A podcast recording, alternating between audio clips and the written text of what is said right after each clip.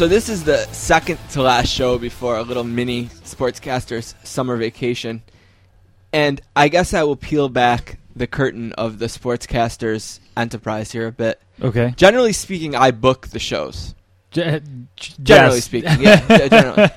If I were to hand the reins over to you for the last show before summer break, and you could book two guys to be on the show, or, or ladies, or well, it's guys or ladies. There's no third option. Right. Uh, who would you book next week? I'm just curious. Sports related? Well, I, no, we do stuff besides sports, right? Okay, like so I book Eddie Vedder and Wow, that's gonna be a tough one. and uh, Nathan Fillion. Nathan, wow.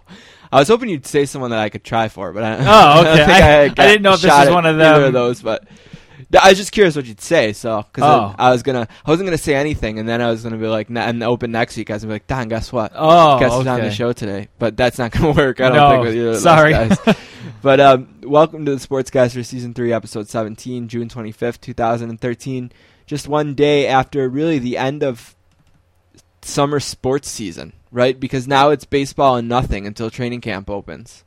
Which is why we're going to do one more show and then take a little bit of a break and then come back right around the time that NFL training camps will be getting ready.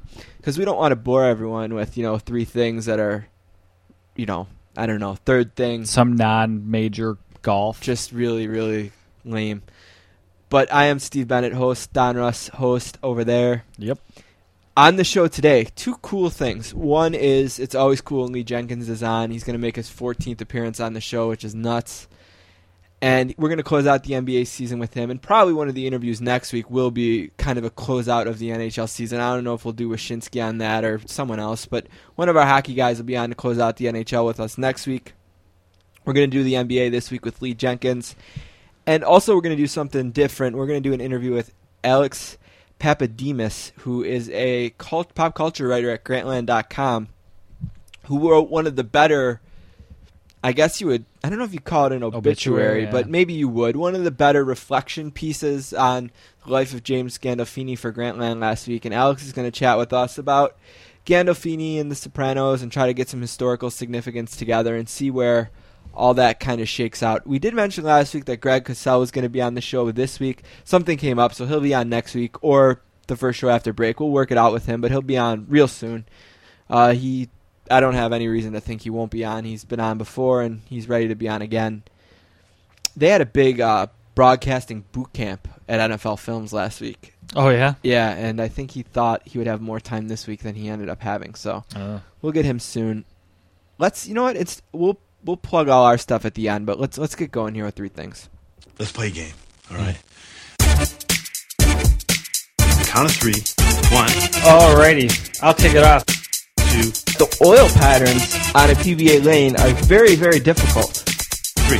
I might be able to beat JaMarcus Russell at quarterback. This is the funnest night ever. Did we just become best friends? Yep. Now let's move on to other business. all right, last week we get to do this, which is too bad because it made our preparation a lot easier. Right. Uh, sharing our first thing is an NHL NBA playoff update because both of those are done, which means it is officially Big Brother season. okay. Yeah, it starts Wednesday, t- tomorrow or the 26th, which is early, and it goes later. It's more Big Brother than ever before, Don.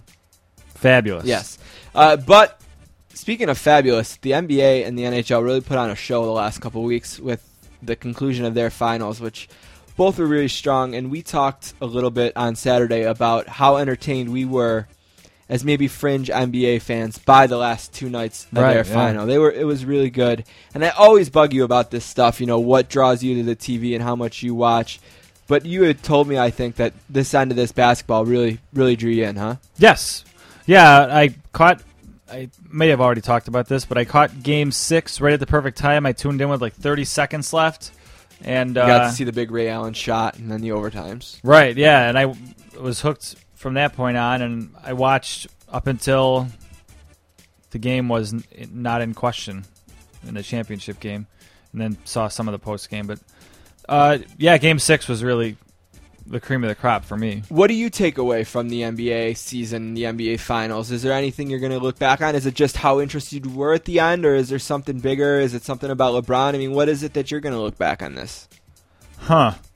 Yeah, I guess for me and the NBA, it's been about dynasties. So I was most interested in basketball when Jordan played, and now I guess this is this is it. This is what's going to draw me back to see if LeBron can get another one, or how many more he can get, and what cities he's going to get him in if he ends up going to Cleveland, like it's kind of rumored out there a little bit. So yeah, I guess for me in basketball, it's all about the stars.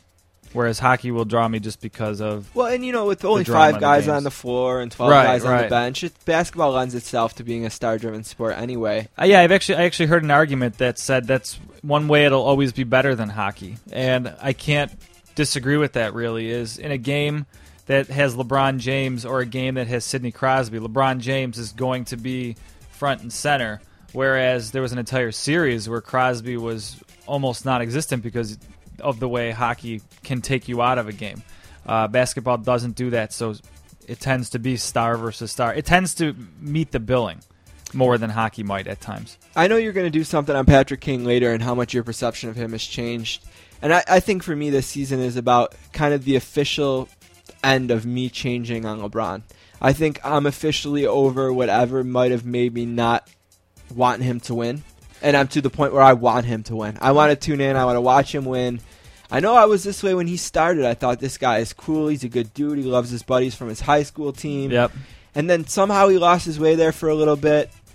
But I think he's fully back for me in terms of I know that he's a good dude who has a lot of pressure and does the best he can, and I think he handles it well. He's probably to the point in his maturation process where he's totally over whatever immaturity he might have carried with him. Not to say that there was, but whatever he might have carried, I think he's grown out of it. And I was really happy that he won because I didn't want to have to listen to a summer of LeBron couldn't get it done, one's not Right. enough. I'm glad he's a multi-champion winner, and I want to see how many. I hope he can win five or six Sure. or seven. Because what else am I going to root for? I mean, I'd like to see Blake Griffin get one just because of my little Oklahoma, connection with right. OU. But other than that, there's nothing else in the league that I need to see happen. You know, there isn't a player Yeah. out there. There isn't like a Charles Barkley or a Karl Malone out there right now. I don't think that doesn't have one. Yeah, I mean, people, Maybe I'd like to see Kobe get another one. I'd certainly like to see Kobe be on a Lakers team good enough to challenge LeBron and see a final with those two kind of whatever Kobe has left versus what where LeBron is is the best player in the planet. Do you think LeBron is the best player in any sport in the world right now? I mean, Tiger Woods had that title for so long, Ooh. but clearly it's not him anymore. I don't think. I mean, he certainly hasn't won a major in a long time. Oh, well, that, that's a really interesting question. I mean, he might be the Well, only guy any. who's s- the, who's the best player in the in the four sports, right? So the best baseball player is there anyone that it absolutely is? No, it's probably a large. Well, uh, maybe it's Miguel Cabrera right now, someone who won the Triple Crown last year. Who's that rookie that's hitting like 600? Puig? Yeah, that's ridiculous. yeah, for the Dodgers. I think that's what it is right now. Baseball, it's this huge group of young, Young stars, Yeah. and who's going to Harper. emerge as the best? Yeah. The Harper, the Puig, Reyes. the all those guys that we talk about all the time. Anytime we have a baseball guest on, we always go to, all right, how about all these great stars? What a great time. The young Met and- pitchers. Right, the, Yeah. uh, Harvey especially. Yep. Right, so I think baseball, it's it's yet to be determined. Maybe there's no bonds right now in baseball. It's a bunch of guys to see who will be Bonds or Griffey. Right. Right, and then in football, it's probably the Manning, the end of the Manning Brady era right now. With sure, you got Rogers. Rodgers Brees. there, and Brees has had his year. Maybe Adrian Peterson is. Adrian Peterson. That would be my answer as the best player in the league. But, But I mean- always get sucked into a quarterback, Right, because Peterson, as good as he is, can't take his team to the playoffs. or past the first Or, round. right, right, And then basketball, it's obviously LeBron, and in hockey, it's obviously Crosby. But hockey usually you got to be Gretzky to get that nod. Yeah, and after after the Bruins, Bruins series, series. I'd maybe argue it was Chara, but then he didn't look at all good in the Chicago series. So And we talked about maybe Bergeron's the best player on that team. right. So if there's an argument on your own team, So no, I guess yeah, uh, I it's guess probably LeBron. I think it's probably LeBron. Is there a tennis player? Well, I mean, there's Serena, who might be the best women's player of all right, time, right. right. and then there's Djokovic, Nadal, and the end of Federer, you know, and Murray, the kind of big four in men's tennis. Right. And then there's Woods and Mickelson and the young guys in golf, the McIlroys. I think- I think right now, probably Yeah. LeBron is the I guy you look at. I think with any other sport, you'd you'd at least make a compelling argument for a, more than one or two guys, and I don't think you can in basketball. NHL, great final. What a great six game series with the three overtime games and the dramatic end to game six last night. It literally in the last minute and 30 seconds, you went from, okay, we're going to have a game seven to, okay, we're going to have overtime to, oh my God, did that just happen? The Blackhawks are champions. Yeah, I looked at my wife and I when we were watching it, and I said, "That's worse than no goal." It Like, is from worse. a Buffalo's. It's the as most heartbreaking as devastating defeat since no goal, but I think it's worse. as heartbreaking as no goal was, and granted, no goal was in Game Six. The Sabres still would have had to win in Game Seven In Dallas. in Dallas. Uh, Although they'd have the number one goal you'd ever pick for a one game, game seven. Half. right, and people supposedly in Dallas have come out afterwards and said they that team was gassed. they were they were too older. tired. Yeah. Right. Um, Boston was in the same boat where even if they won that game, they still have to win Game Seven. But what a devastating! That's almost exactly what they did to Toronto, just not as many goals. Toronto was Right. up what four one. Yep, three goals in seven minutes. Yeah, I mean, I cannot imagine being a Bruins fan, and I would feel bad for them if that wasn't like my least favorite team in the Right, league. or if they hadn't won one right, just recently. right. But That's a be, gut punch loss. they had to be at an all-time high at about seven minutes when Lucic scores, and then they kill off a power play or something late. Yeah, it was around 15 minutes into the third. The the, the Blackhawks got a power play, didn't right, score. didn't score, and then just deflated. and there's there's always a big goat when this happens, and in this case, it's Boychuk who is standing right next to Bolland, right, who scores that game-winning goal and Just just doesn't yeah. doesn't tie him up. He got out muscled, and Yeah. that's giving him more credit than he probably deserves, even to say he got out muscled, because he He just basically just wasn't there. He just Right. didn't have a stick on top of the Bolland stick, and But a phenomenal, phenomenal series, and uh, you'll talk about a certain market that may not have even get to see it. Right. Would you be surprised if we see another Bruins Blackhawks final at some point in this? N- not ever, but with these cores, Well, it's a harder playoffs to get through, obviously, because the Blackhawks are super young in Kane and Toews still. They've are they, either of them 26 years old even? I mean, they're right around that age, and right? Keith too. and Keith. Uh, after the last time they won, people said, "Oh, there's no way they're gonna be able to keep sharp," and they did. And boy, uh, Toews and Kane earned Bickell a huge contract, so maybe they can't keep him. Well, the guy that they the huge contract they took away last time was Campbell, and maybe the huge one they take away this time is Hossa. yeah, and they lost Dufflin, Byfuglien too after the last one Right. too. But But he was a kind of a budget guy Right, that they right. didn't match the big payday with. right, yeah, he was more like the Bickell. Right. it wouldn't surprise me at all if Chicago was back there. The NHL is just so hard to begin with. Like, is the fact that Pittsburgh only won two Stanley Cups when they had the two best players on the planet on the same team is that disappointing? I mean, there's just no dynasty since Edmonton and the Islanders. It, just doesn't happen. It, Yeah, two's a lot. It's or you got to space them out like the Devils have. Right. It's such a war of attrition, and anything can happen in the playoffs. I know that's all cliche, but it's so long. It's so hard. Well, that's why we're never going to get over 2000 and what six here or five. The first The conference post, final. yeah, because the Sabres were the best team in the NHL. Tim Connolly was somehow the best forward in the world before he goes out in round two. And then every time you win a game in the conference finals, you, You lose, lose a a defenseman, and you are winning going into the third period with four guys who were in the AHL when the playoffs started on Yep. your blue line And not to mention, it's an eight seed waiting for you from the West. right, right. We're never going to be able to get over that we didn't win that one because it's never going to line up like that again. Yeah, I mean, we were just talking about how how cool dynasties are, like in the NBA. But the NBA is a five man team. Uh, you're not shift changing constantly. Your bench is maybe what three, four guys deep on a really good team. Uh, it, it's so tough in hockey. I'd love to see it. I mean, not. just- I'd love to see my team be it eventually, but Anthony and I were talking about this. Like, he's just won a championship as a sophomore. And yeah, I'd love to see him win one as a junior and a senior, but you know what? He doesn't need to. no. Because it's so unlikely for an Ivy League team in 2013 to get through that season to win all those single elimination games. Well, even the the team they played against, Quinnipiac. I, I didn't. I'm not a big college 12 hockey seniors, fan. right? They they made it there because they had 12 seniors, not because there was some hockey power. So I mean, you can just in the single elimination format and all that, and the 12 seniors and the Hobey Baker quality goalie. goalie, right? You Yeah. know, and that, none of that's going to be there next year for them. so yeah, I mean, hockey. I think teams like Boston, Chicago, Pittsburgh, they're going to be in the discussion as long as Kane and Bergeron and Chara and uh, what other team did I mention? Oh, maybe the Penguins. Yeah, okay, and Crosby, Malkin. Yeah, so as long as Letang. those guys are in the league, I think they're gonna.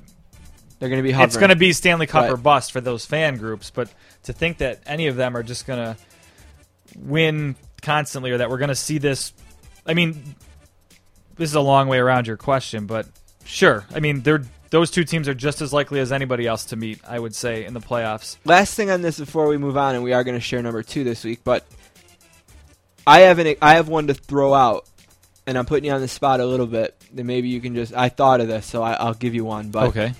is there been a spring you can remember with a better NBA NHL final combination than this one? And the one I'm going to throw out is 94, where we had the Rangers and Canucks go to seven, and the Rockets and Knicks go to seven, and we had OJ yeah. of all that. Yeah, there's that great documentary. Yeah. Uh, Can you think of one maybe that? It's so easy to I say might say this just might happened. That- yeah, that's the easy thing to say, but I think back then it was more about New York because Right. of the Knicks and Rangers, whereas I think there's arguably more star power in this one because you're talking the best of the best and LeBron. Like maybe if Crosby were there, it would push this one even more over the top. But uh, I don't know. Maybe that's not even true. I mean, the Knicks had a lot of star power. They had their big and- stars, Ewing, and then Olajuwon is the big star, And and those are both top 50 players, and Bure for Vancouver. Yeah, right, right. So yeah, it's there I don't know. too. Those are, I think, probably in our lifetime, those are the two that you go to. Right. You know, 93 is supposedly the best final of the Jordan era, and the cup that year is LA and Montreal. Montreal, which isn't that great. Right. So, I don't know. You yeah, wanna, I, I mean, this is it doesn't get much better than Good time to have a just saw. podcast, I guess. Easy way Yeah. to start off every week. We're gonna miss it. Big Brother Absolutely. season. Uh, our shared second thing this week, which is one of them stories that we hate to kind of do, but you kind of have to do, is Aaron Hernandez and Weird. what is going on there. Uh, I said on Facebook as this unraveled, and it's not the most sensitive thing I've ever posted, but I said it sure sounds like Aaron Hernandez killed a guy, and I wouldn't go on record as saying that, but if you're trying not to look suspicious, smashing all the cameras in your house, Your phone. smashing your phone before you turn it over the it just doesn't bode well uh, he's been charged officially with obstruction of justice which is kind of weird too He has been charged with that. I know it's That- been okay, reported that might- he was charged with that. yeah i guess i don't know for sure his so i shouldn't say that His agent came out kind of blasting the media for reporting that. okay And it's kind of a similar situation with the bombing in Boston, where there was all these reports that were somewhat premature, but eventually it happened in a way. Remember, it was always like, okay, they got a guy, they're going to arrest a guy, but then it didn't happen. But then eventually they did have a guy, and they did ar- arrest a guy. And that might be a similar situation where we're at. Everyone's trying to be first on Twitter, and maybe there's been some premature reporting, but eventually it seems like Aaron Hernandez doesn't seem like he's walking away with this with nothing, right? I can't imagine the weird thing about obstruction of justice is if they haven't charged anybody with something you know what i mean like what is he obstructing like you are kind i mean i can smash my own phone right now if if they don't I don't know. I'm not going to try to make a legal Yeah, I don't. I don't know, I, I don't know it. enough about it, but it's it's a very bizarre bizarre story. This is what I know. This is what I can say. I've heard. He was born in Connecticut. okay, and I always heard that he went to Florida because there was always a concern about the people he grew up with and the Hmm. people he ran with in Connecticut. And the idea was to get him as far away from that as possible. Let's send okay, go to Florida. Don't stay don't go to anywhere in the East Coast. Go down to Florida, play your college football there. Then he comes back to New England. Now there's a report that maybe he shot someone in the face last year. Right. You know, clearly this is a guy Which who, is a strange thing to have not come out. and he's a guy too. who was drafted in the fourth. He's the 113th pick in the league, and look at the things he's done on the field. And the reason that happened is because he was taken off of boards because of rumors of this happening. Not Yeah. maybe to this Well, extreme, right, but right. I don't think he was taken off the board because he's going to obstruct justice and shoot someone in the face. I think it's more like he could have some serious personal issues. Yeah, so kind of uh, this will be the saga of the summer as far as the NFL goes. I'm sure as this unwinds, this is especially the Bounty Gate of 2013. sure, especially with Gronk being hurt. I mean, not to make this about a game, but And he's football is what makes him famous. twelve point five million dollar signing bonus at in jeopardy right now. I Wow. bet, you know. but yeah, so I mean, if you thought you were done with Tebow, Tebow might be back in the news if they try to convert him to tight end. But yeah, just a weird, weird story. My third thing is going to be. Well, I have. We're gonna have some. We're both gonna be We're gonna be a little long. We're gonna be a little long here. Uh, my third thing. The NFL Network did their top 100. Uh, Dave Dameshek, NFL Network guy, this guy we talk to a lot. It's kind of our buddy He's our boy. three guys left off the list. Two of them in particular, uh, C.J. Spiller and Jimmy Graham, not in the top 100. Mystifying both of us. Uh, yeah, Jairus Byrd will be the other one that, as a Bills fan, is a little bit questionable, only because he's going to be a free agent this year, and if the Bills sign him, he'll be the highest paid free or free, Free safety, safety, in, right. the, in the league. So he must be good. And if it's based truly on last season, he was one of the top 100 players in this. But I mean, there's no debating Spiller and Graham. Right. They're- those are unbelievable oversights. I mentioned Dennis Pitta is a tight end on this list. yeah, he's number 100. He is. So if Graham is the best, let's say Graham and Spiller are 101 and 102, right? Right. Just missed the broadcast. You're telling me that the Ravens would. Now, the Ravens have a great running back who's real high on the list, I'm sure. 13. But you're telling me that the Ravens would say, you know what, we have a chance at Graham or Pitta. Let's stick with Pitta. no chance in hell. I would maybe be able to argue Jimmy Graham is the best tight end in the league. yep. You would probably Sure. get into an argument between Graham and Gronkowski, Gronkowski. on that right now, and Gronkowski is at a point where he's going to need to prove he's recovered. Sure. Graham isn't. Graham had some nagging injuries last year, but nothing that's like you're going to say is going to derail his career like five surgeries in a year might. Yeah, and, uh, And he doesn't make the list at all. And the Oh, fans okay. have him at like 43 right, something like sixty spots at a minimum worse than the players. That's nuts. And Spiller is just as nuts. Go ahead and lay your Spiller case out. Yeah, my CJ Spiller case, and I said on Twitter, I, I wrote to Dameshek, and he was kind enough to write back saying he, he totally agrees and that he was going to bring it up on the finale show, which I don't think has happened yet. But uh, no, it's this week, tomorrow or Wednesday, whenever they do it. the web, their website does a great job of this, and this isn't even something you can blame the NFL.com for. They this is supposedly a ranking by other players. So other players think that without the top ten being released yet, and I imagine Foster we assume it's and Foster Peterson, and Peterson are left. That's what we assume. Um, Ray Rice, Jamaal Charles, Marshawn Lynch, Frank Gore, LeSean McCoy, Doug Martin, Chris Johnson, Alfred Morris, Trent Richardson, Maurice Jones Drew. Twelve teams would rather have those players as teammates, apparently, than CJ Spiller. And I know Buffalo is a small market. That's what it is. Uh, I know they're flying under the radar because of how bad they Small are. Small market, not relevant. Forgot your guy. That's they- what it they- is, right? Other teams just totally forgot about Buffalo in this case because Did Buffalo get a guy on the list at all? No, right? I don't think so. Yeah, the Saints got one. It would have been Spiller or Byrd, probably. I mean, maybe uh, Mario Williams in reputation, but I doubt it. So according to the players, the Bills don't have a top 100 player on their team. Did you not? Ouch. Yeah, they're young. I expect them to be bad again. So, but they're super young, so I'm excited. My last thing is Wimbledon. Wimbledon is underway, and it started with a bang. The very Yeah. first day, Rafael Nadal, who was really impressive in winning the French Open, goes down. He's out. See you later. Today, the two top seeds, Serena Williams and Djokovic, cruise to straight set victories. So here we go. My question about all these type of things.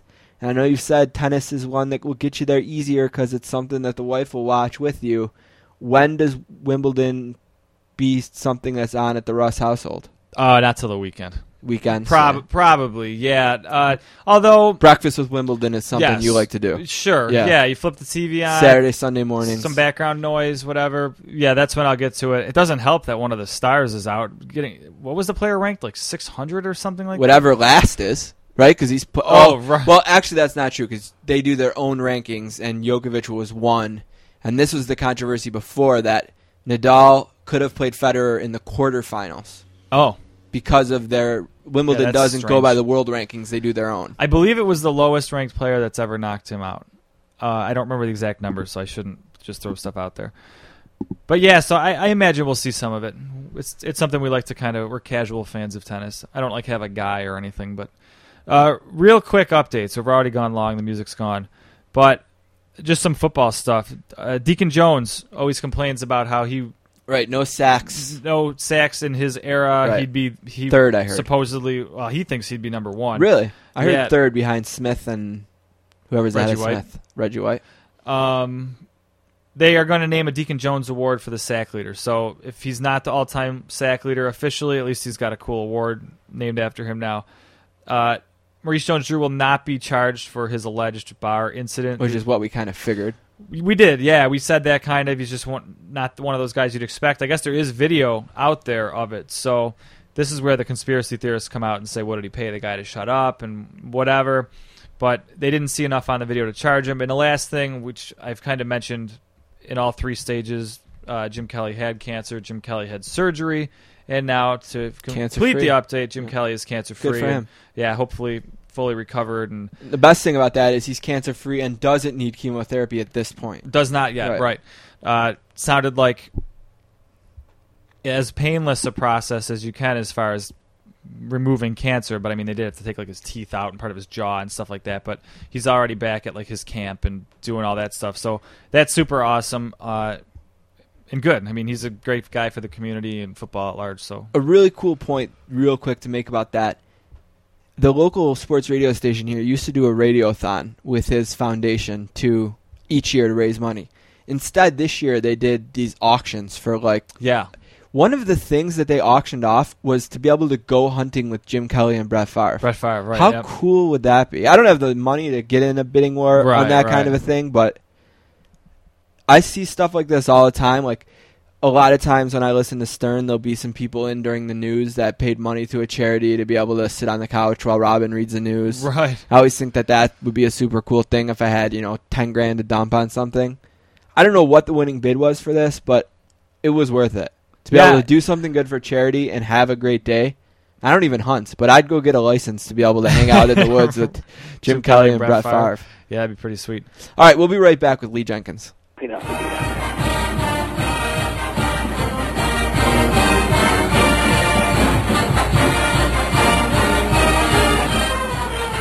Our first guest is from San Diego, California, and is a graduate of Vanderbilt University. In 2007, he joined Sports Illustrated and SI.com as a senior writer, where he covers mostly basketball. He has been honored for his writing by the New York Press Association, Football Writers Association of America, the Colorado Press Association, and was, was named New York's best sports writer by the Village Voice. He is making an unprecedented 14th appearance on our podcast today. A warm sportscasters welcome to the great Lee Jenkins. What's up, Lee? Hey, Steve, how are you? Really good, really good. Excited to have you on the show today. Hey, get this. So the other day, I do the uh, Sirius XM thing because I'm a big Stern guy, you know. So I always got to Yeah. listen to Stern a little bit, at least a couple times a week. Plus, he's only on a couple times a week, so it's easy now because by the time it's 10 o'clock on Wednesday, he's not on again until the next Monday. So you got all weekend to hear a bit here, a bit there. So occasionally I'll turn on the Mad Dog, right? So I was listening to Chris Russo's show, and within 25 minutes, he insulted two of my favorite sports writers in the country. Definitely my two favorite basketball writers. First, he took a shot at McCallum for calling the 93 Suns and um, Bulls. Bulls yeah. series the best ever. So at first it was that, and then the funny thing about that is then he had I heard him have McCallum on a couple days later, and he totally backed off of it. So I thought Huh. that was kind of weaselly. And then he blasted you for being a LeBron apologist. Really? Who- who's not a LeBron apologist? Like, like what, what is, what is anyone writing negative about LeBron at this point? Yeah, Like, it's hard. It's hard to bash him right now. I- whenever I'm in company with Jack McCallum, uh, even if it's getting ripped, I'll take it. that's true. Jack's great, and he's good. He's really good to us. He was on our show last week. We He's we lo- we He's love. Dream Team. What a great book that was. You get a chance to read that? Yeah, I mean, every you know, and everything he does. It's funny. He's talked about LeBron because I was doing the I, co- I wrote the magazine story for the finals, and this week, and I kind of had a you know, I, I thought going into it there was a pretty good chance LeBron would win it. And so I looked back at all the years Jack wrote Jordan, like wrote the Bulls winning it, and it was a fun kind of trip down memory lane to read one after another, all six of those pieces, um, and how he tried to. Because I was like thinking about how to, you know, make one different from the other, uh, you know, because they will Right. start to blend together. I'm sure for LeBron the way they did for Jordan. Um, so it was, it was great, you know, getting to read that and uh, and also a little intimidating too. And three of them Jack had to do really without much cooperation from Jordan, right? Because post baseball, he's been pretty estranged with the magazine. Am yeah, right he didn't that? talk to SI. Yeah. So that you know that obviously makes it twice as hard. And a Right. bunch of those games were on. I mean, this is a little inside inside SI, but our deadline's like Sunday night, Monday morning, and a, a bunch of those Jordan championships, I want to say at least three, ended on Sunday nights. Right. Um, LeBron's both ended now on Thursday night. So you don't have all. In that case, you don't really have any time. You're just you're just writing like anybody else, and you know pulling an all nighter and trying to get the best stuff you can after the game. Well, let's talk a little bit about the finals this year and LeBron because he is the biggest story of, of the finals for sure. Because I think now he's a multiple champion, and I think the biggest thing walking away from this is okay, so where is LeBron's legacy now if he never won another one, never played another game compared to where it was after his first one last year? And we, Don and I were talking about this with, Pat, with Patrick Kane. I think it's the same story with LeBron, where I can't think of two other athletes who we've made bigger 180s on in the last couple of years. You know, before LeBron's championship season last year, he was still down in the gutter there from the decision thing and all of that. And it's like anecdote after anecdote, making the team. I think you told us this, making the team poster pictures with the troops at an airport and just yeah, little things. Yeah, yeah, little things like that. It's just like he's turned around, and then did you see Magic and Simmons, the the ESPN guys, interview with him after the finals? Did you get a chance to look at that? No, I heard about. it. I was actually, you know, I was working at that time. Right, I I figured. heard he, you He know, I was great, though. Well, though, and Yeah, he was great. What? Tell us about where you are with LeBron now in terms of perception Well, I and legacy you know, the and whole all thing that. about the legacy deal and all that. It's it, it, yeah, I wrote this in this week's magazine. It's like reviewing a, a five course meal or something after the the second dish. I mean, we're just we're so right in the middle of it, and I think at this point, it's clearly going to be something historic. You know, w- whether it's at the level of Jordan, you know, I don't know, or, or Magic. It's just we're we're right in the mi- in the midst of everything, and I do think in this era, it's probably going to be harder to reel off you know, three and five years or four and six years. But when you look, you look at what he's done in the last three years, the three straight finals runs, two titles sandwiched around the Olympics, and just kind of carrying the team in as many different ways. When you think about the ball handling, the inside, the outside, what he does defensively, it, it's it's exhausting, really. I mean, it, the la- when we saw Jordan do that, he had to retire afterward Right. um, or go play baseball, and then and then of course came back again. So you know, for him to kind of have that reserve to keep going, um, I think shows sort of the stamina uh, of the greats. You know, and as far as perception, um, you know, look, the decision thing was a fiasco, and I, I'm sure that you know there are elements. I, I, what I I'm always reluctant to say, um, oh, well, he wasn't a good guy before, and now he's a good guy, and he's had this massive change. I don't know if people really change like that. I just know that he's clearly tapped um, his potential as a basketball player. He's done justice to his gifts, and that's kind of I think all we can ask of our favorite athletes or the best athletes in the world is are they getting everything out of um, these immense gifts that God gave them? And in LeBron's case, these past few years, the answer has to be yes. You know, an interesting thing about LeBron and what he did this year is that the big three wasn't as big of a three as maybe we thought when it put together this year. You know, I think Wade was maybe struggling with some knee injuries, and he did play well in what the game that put them up three to two. I think was his kind of big game in the finals, and um, Bosh just wasn't. Again, he had his moments, but it seems like that big three isn't maybe as big as we thought. Can LeBron keep winning with these guys, or does he need more?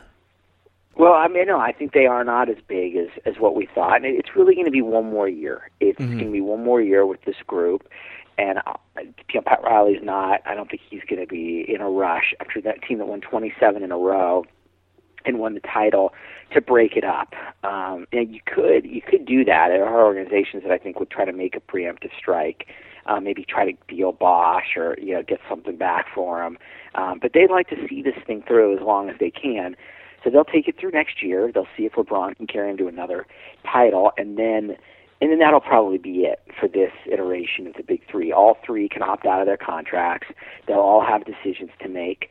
Um, for the Heat to ret- retain all three, they would have to take less than cap again, or less than max again, um, which I think is unlikely. So, you know, chances are this is going to be it, and LeBron's going to be looking around at Wade and at Bosh, and he does have a very close personal relationship with Wade, really, really good friends. Um, but I think he's going to really to ask himself if Dwyane Wade is the best he can do as a sidekick, if that's what he wants, if he kind of wants to be just a lifetime Heat player. Um, I think he's really enjoying picking off titles, and if there's another place he can go to get to get a better shot at it, I'm sure he'll do that. Have we underrated how good the coaching is there? Yeah, I do. I think so. I mean, Spoelstra's he's really maximized him. I mean, he's come up with this sort of I don't call it revolutionary, but it's a it's a pretty unique way of playing where you have all these shooters. They sign all these shooters. They space the floor. It's what they did in Game Seven, and they let LeBron go to work. And it's a way to get the most out when you have a truly transcendent player. It's the way a way to get the most out of them. It's what Oklahoma City did with Durant when Westbrook went down. I think you'll see it more and more with guys who can do everything. So they have a guy, you know, who's big, can handle it, can shoot, can drive, um, and they put him in the best spot to succeed. So I think Spoelstra's system, this sort of positionless way um, that, that he's kind of come up with, has been genius. And and then the other part of it is you got a guy who never played in the NBA, who's a video coordinator, and he's clearly been able to command the respect of that locker room enough. You know, of these you know big egos, huge stars, um, to the point where they could win two titles and go to three straight finals. And you know, the other point is Steve, to motivate them through 27 games in a row. Yeah, a team like that that's kind of knows how to turn the switch on and off. I think that's pretty impressive, also. The turning the switch on and off thing was blew my mind this year. There was so, I mean, especially the finals is a great example. You know, they had three games in there where they just didn't look at all like a team who could win a championship, and against the Pacers as well. But I don't know that they're that.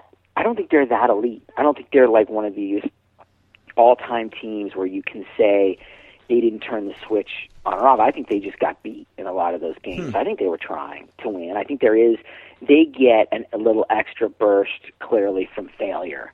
Uh, but that 27 in a row, you know, they they they kept the switch pretty much on. Now within games, they they would go up and down and they would trail, uh, but they won 27 in games in a row. Right. So that shows that they're not purely a flip switching kind of team. And late in the playoffs, Indiana, San Antonio, I mean, they I think they showed that the Heater the heater flawed. I mean, they're not a true dynasty in that way where they're just so dominant.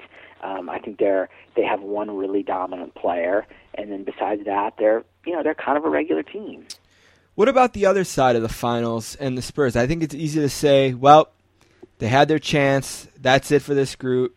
It was a great run since 99 or whatever. Amazing things they did. But then I, I think about it a little bit. And It's like, well, what? They're not going to win 50 years, 50 games in the regular season next year. Am I just like assuming too much? I mean, is this really it for them? Well, no, I mean they're they're going to win 50 again, Right. and they'll be right, right there again. And yeah, I mean people, especially with the NBA, they write teams off. I think teams get written off a little early too soon. It kind of goes back to the Jazz, like in the late 90s when you kept hearing they're done, they're done, and they were never done.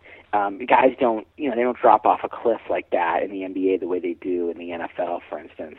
So no, I don't think they're they're done. It's just going to be some things broke right for them, specifically Westbrook. Russell Westbrook Right. and his you know knee problems. So if you know, with, with Russell Westbrook back and these guys a year older, nobody's really going to pick San Antonio to get back to the, the finals again unless they are able to make a move and get creative. Maybe you, you know, if they can get Ginobili off the books and replace him with with somebody like let's say they were able to get Andre Iguodala somehow, you know, swing something there. You know, that could put them, you know, back in the conversation. But look, Kawhi Leonard's better. You know, Parker's not old. I mean, he's going to be same guy next year as he was this past year.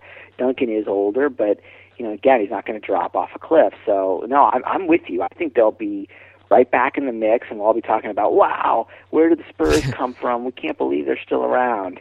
You know, they have they have really good players. They have a great system, and they're going to have a lot of motivation because, eh, you know, what happened to them in Game Six is just something that I don't think you ever really get over. I mean, that, that that's going to it's going to burn these guys all off season and coming into next year. Yeah, you know, and you mentioned Leonard, and it's too bad that he's going to be mostly remembered from this finals for missing one of the two, three free throws that could have won the championship. But he he's surprised. He's a really good player, huh? Yeah, I mean he's a he's a really good player. He I don't know how I don't know if he's the kind of guy who would have been a good player if he got drafted by one of those bad teams and he had to kind of be, you know, an A your A guy, but as sort of a um, you know, third sort of player, he's pretty much as good as you can get. And and one of the things that I think I didn't really know about him so much until I saw him defend LeBron is just what a great defender he is. And people who saw him all season I think knew that. He's got these incredibly long arms, huge hands. He's got great feet. He doesn't really make mistakes. Um, he really did a great job, I thought, staying in front of LeBron for most of the series.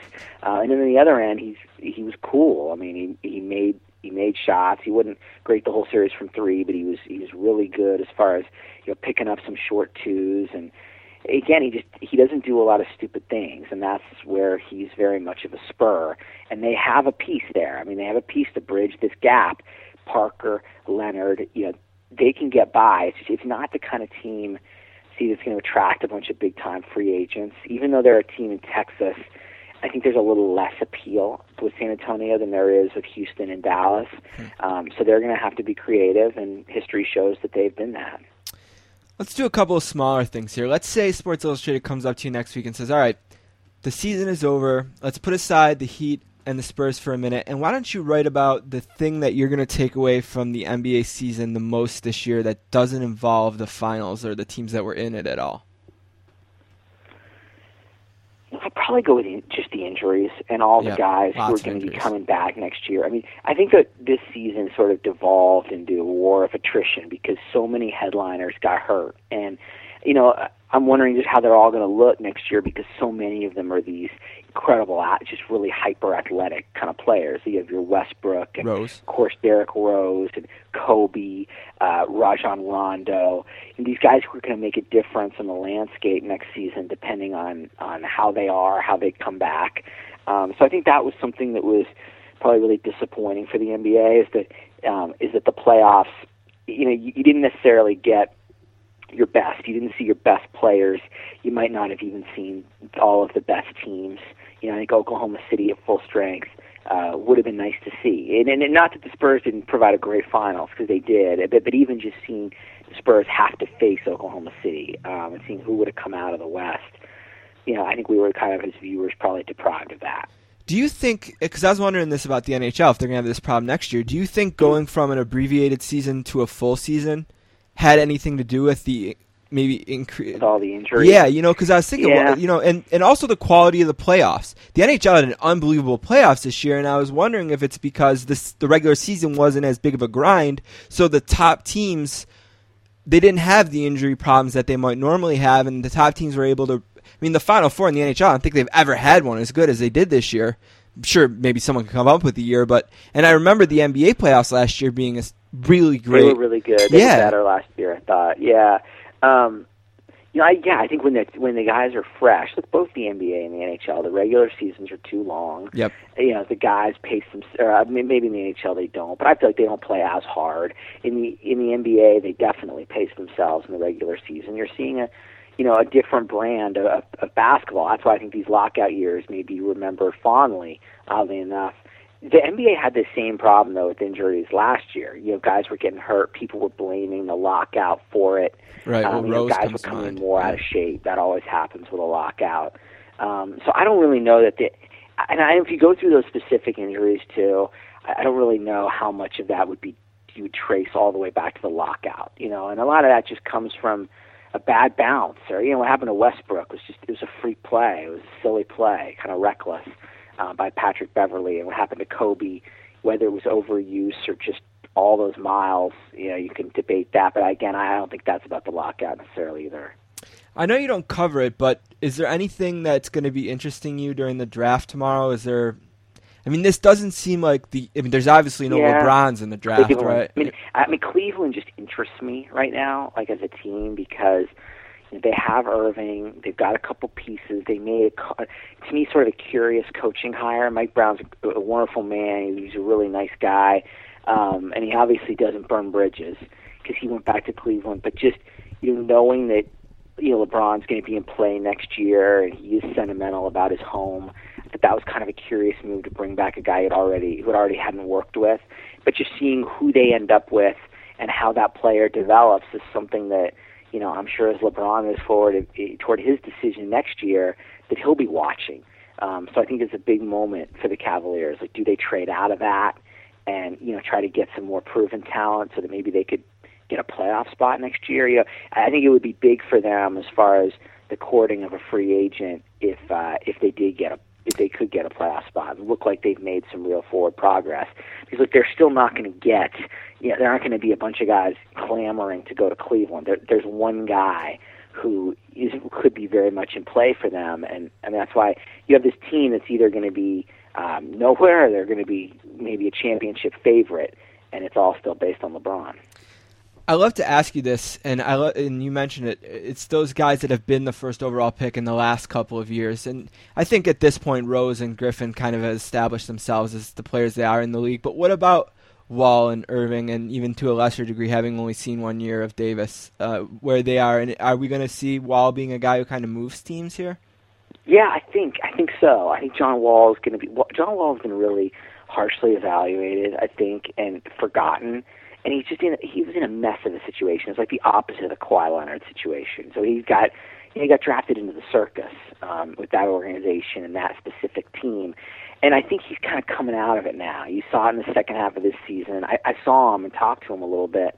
Um, I was in Oklahoma City and saw him, and I think he's really turned a corner. His shooting has gotten better. He's actually going to the same trainer as uh, as Rose, and you know you saw Rose take a big jump with his shooting ability in year three. And was that year three? It might have been year two, even year two.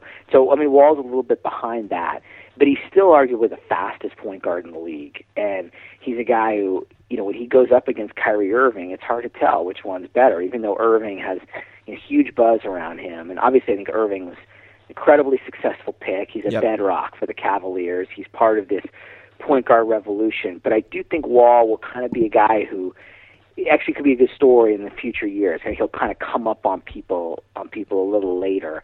Irving is a clear success.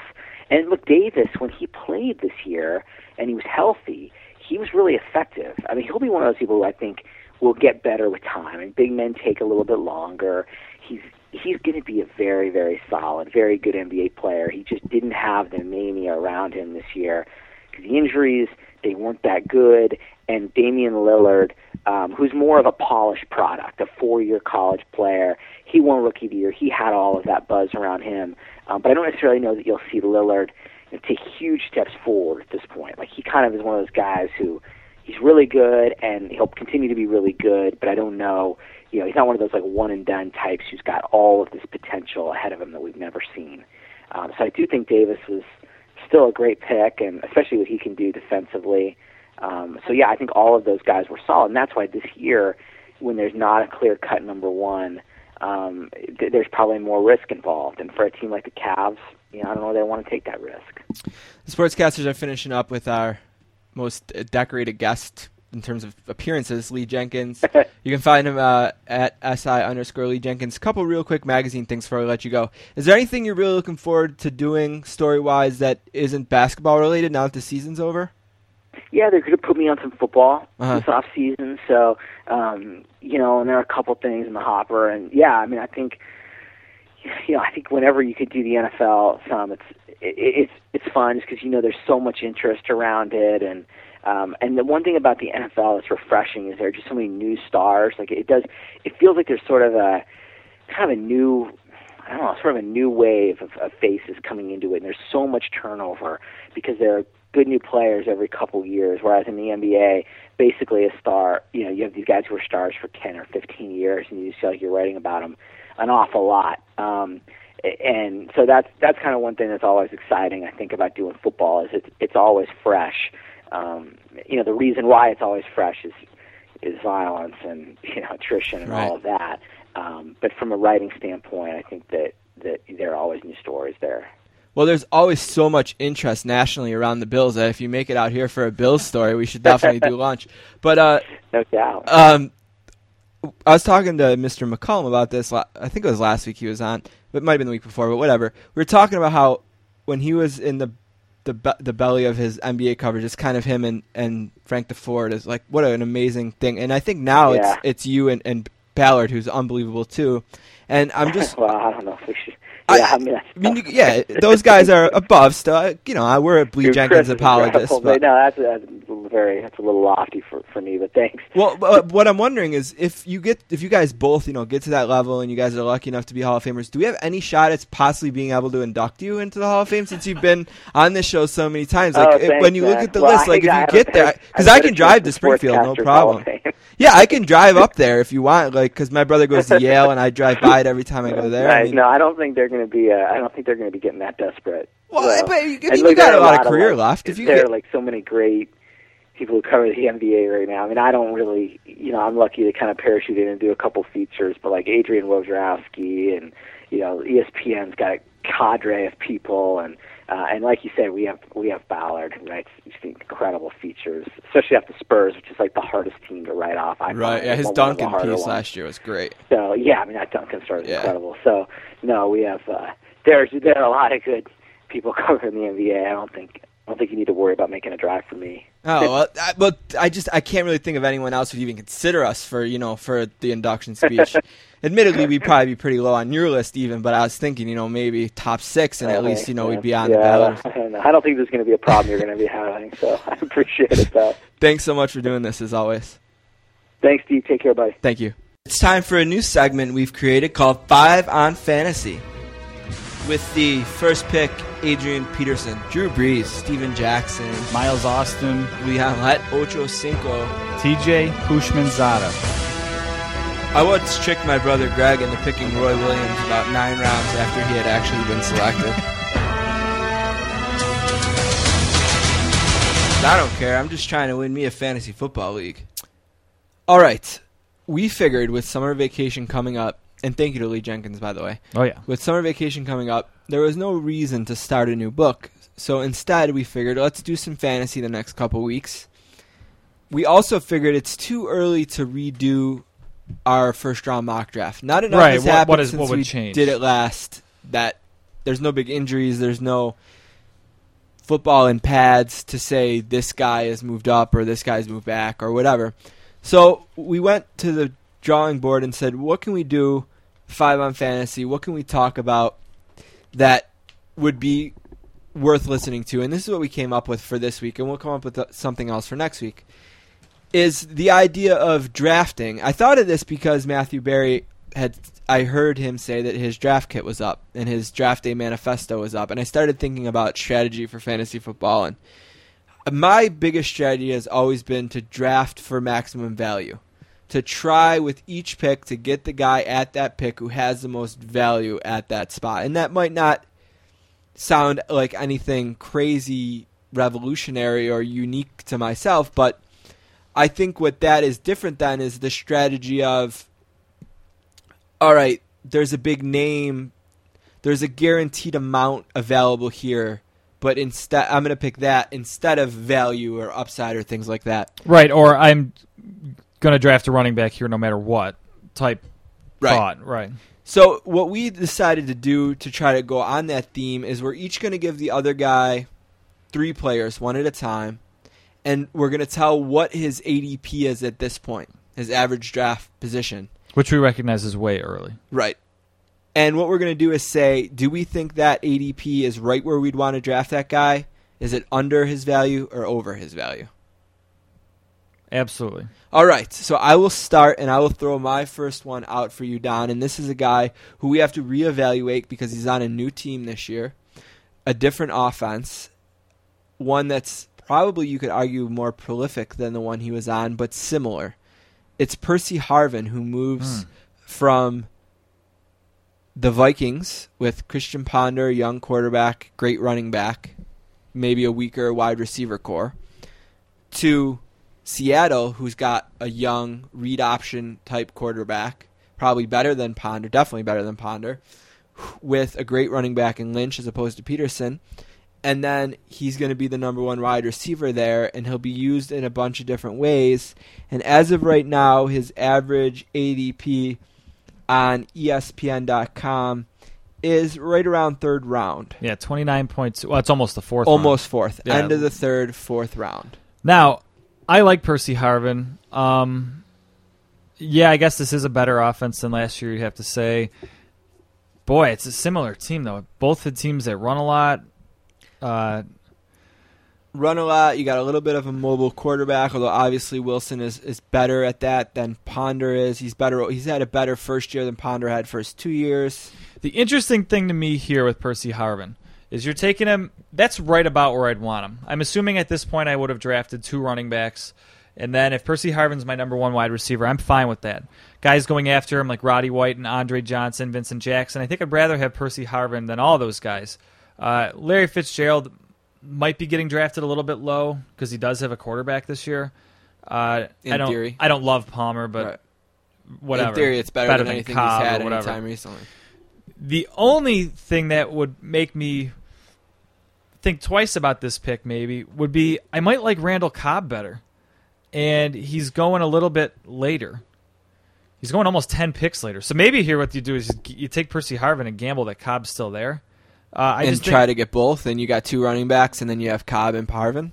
Yeah, that'd be I That'd would, be nice. I would take that in a heartbeat. Uh, we talked a little off the air about how we like the extra. Cobb's going to get four handoffs a game, which And he might break one. Right, and it's not a ton, but that's the same thing with Harvin. He's he's just a real dynamic player. Especially with the read option stuff Seattle's going to want to do to be different and creative. They're going to line up Harvin in the backfield a few plays a game. No doubt in my mind. That's right about where I'd want him. I don't think I'm reaching. I'm not taking him in the second, uh, but mid to late third. I would take him maybe a little earlier than that. I think I'm taking him over, over Maurice Jones-Drew. Even I mean I know it's different positions, but I'm not taking Jones-Drew ahead of Harvin. That yeah, I think that's right. That's just about right. All right. My first uh, guy, and some of these I actually went with two guys because they were right around the same area and kind of the similar questions, and that's David Wilson and Montee Ball. Uh, I figured that's where you were going when you said this. Um, they're both being drafted in the fourth round, one with the sixth, one with the seventh pick in that order. My question here is you're drafting these guys, it means you're drafting them to be starters, or at worst a flex. But if you're drafting them to be a flex, that means then your your second receiver is going to be kind of lousy. So in and I guess the big question here is both of them are relatively unproven. David Wilson ended up in Coughlin's doghouse and really never got out of it last year. And Montee Ball is a rookie in Denver where they're going to throw the ball 600 times this year. Here's what I'll say about Wilson. They had other guys, so it was okay to put him in the doghouse. I don't know that they have enough guys to punish him the way they did for a fumble here, or a ah, On fumble there. or something. Yeah. I think that, and I doubt he'll even do kickoffs this year Right. because this is going to be, hey, this is our number one running back. We don't want to lose him doing that. I think he's right there. I'm going to say it's early for Ball because I haven't seen Ball at this level. I don't know what he can do. And Do you even I know he's going to be the starter? that's what I was going to say. I wouldn't be surprised if they end up using three guys this year. Like, what did Hillman do to not get a chance at this? Right. Yeah, that's.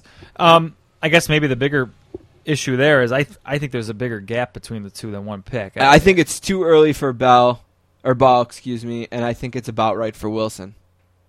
All right. All right, my second one is I going about where you went there, and that's Eddie Lacy, who right now is just about seventh round, late sixth, seventh in terms of ADP. And he's been the name. He was the first running back taken in the draft this year. Right.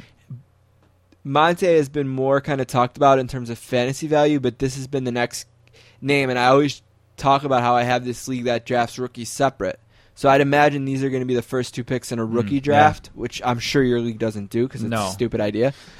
but um, so I that's why I kind of where do you, is this this to me it screams too early. I don't want any part of this guy, but Yeah, the it's problem, a great offense. That's the thing. right, and it's the type of thing where if they ever find a guy there, he'll have a lot of value. Uh, they've been looking for a guy was since what? Uh, Almost forever. right. Dorsey Levens. well, who was there for a while? Ahman Green was okay there for a little while. All right. Uh, but yeah, since him, uh, Starks, people thought, oh, there's a guy to jump on, and they had a guy after him last year, but I can't that I can't even remember already. But the one thing I heard from guys that know more than me about college football is that this is this guy was a first rounder, but he's he's pretty average. He doesn't do anything really special. Uh, what do they call it? Three yards. I think he fell out of the first round, right? Or did he? Oh no, you're right. You might be right. He might have. he was a rumored first rounder, but I want to you say might be he right. fell out. but I'll look that up. You talk about him. Yeah, I from, like I said, everything I've heard is just he's he's not he's nothing special. Uh, so I think what you almost have to hope for there is that Randall Cobb gets tackled at the one, and then rather than throwing it in, you bring in Eddie Lacy. I, I don't know. I just don't think even if he is phenomenal, I don't think you can expect much more than sixty yards a game. Yeah, he out was of the him or so. 62nd, 61st pick in the draft from Alabama, and I think he's getting a little bit overrated because he, you know, Trent Richardson and Mark Ingram, and Ingram is a guy you mentioned. Hey, where do you what do you think about him? A little disappointing, maybe. Sure, but Richardson looks like a star, and maybe Lacy's getting a little overrated because he beat helped beat up Notre Dame in Dep- the national championship game. Depending on your league size, if you play one quarterback, two running backs, two receivers, and a flex, then this is where you should be picking your flex. If you play three receivers in a flex, like my my league does, which makes it a little bit deeper, then you're picking a starter still at this point, or you're weakening your third receiver. And I don't know that I'm comfortable. I'm definitely not comfortable with him as my number two running back. So, uh, And then the other thing is, there's already been rumors about Jonathan Franklin, who's another guy they got out of UCLA, possibly being the better of the two running backs. And if I'm picking for upside, and maybe I'm a glutton for punishment, but I still might like Ryan Mathews better here. Uh, Ahmad Bradshaw, even in Indy. I mean, is there? I probably like Lacy better than Bradshaw, yeah, just because. But I, I'd probably give Matthews another shot before I went with Lacy. Yeah. That's that's a tough spot because that that's a borderline. That's a guy that has to start for you. I mean, definitely in bye weeks too. So to take a guy that, hmm, I, I don't know. I imagine my opinion on him changes a lot between now and the start of the season. I bet you Yeah, let's keep an eye on him. Yeah. Uh, my next guy is a guy I've never believed in. Uh, he's made my Bills look bad a couple times, though, but who hasn't? That's Stevan Ridley. He's being currently picked with about the. I wrote round two, pick one, but that's not right. No, it is. He's the 21.4 ADP. So he. Too too early for me. okay, that's, There's no that's round. That's late round two. There's so that's no closer to round three. There's no one. chance I'm drafting him there. So round three, pick one. Shane Vereen's going to get too many carries. And at the running back spot, you're passing on guys like Frank Gore, Chris Johnson, Jones Drew. Maybe that's right. Maybe I take him ahead of all those guys. I'm thinking for a league or for a year that running back is so top heavy, I think he starts where that cliff is. Like he's, Where does he? What What did you say his pick is? he's 20, so he's actually round three, pick one. He's 21.4. So I already have two players on my team. Yeah, so maybe you one want quarterback, is, One of them is Adrian Peterson, right? Because if you have the Yes. first pick in round three, I had the first pick in round one. Yeah, so you've got Peterson, and then Let's say Calvin Johnson, for argument's sake. well, no, you're not going to have Johnson because you're going to have the 20th. Oh, that's right. So you'd have one and then two in a row, like 20 and 21. right. So I'm okay. So let's say I have Brandon Marshall. Okay. So I have a wide receiver and a running back. I'm probably gonna, if he's still there, I'd probably go Julio Jones and have the Marshall Julio Jones tandem. I think there's better value in that spot adding a second wide receiver than a second running back. That's why I'm saying it's too early for me. Maybe that's a scenario where I end up with like a David Wilson. Because then you can draft a guy like David Wilson to complement. I mean, you know what you're going to get in Peterson. He's going to have a monster year. Uh, so you can afford to maybe gamble on a guy like Wilson a little bit more. Yeah, I think based on value, and that's what the the genesis of this was. I think there's better value getting your second wide receiver in that spot than your second running back.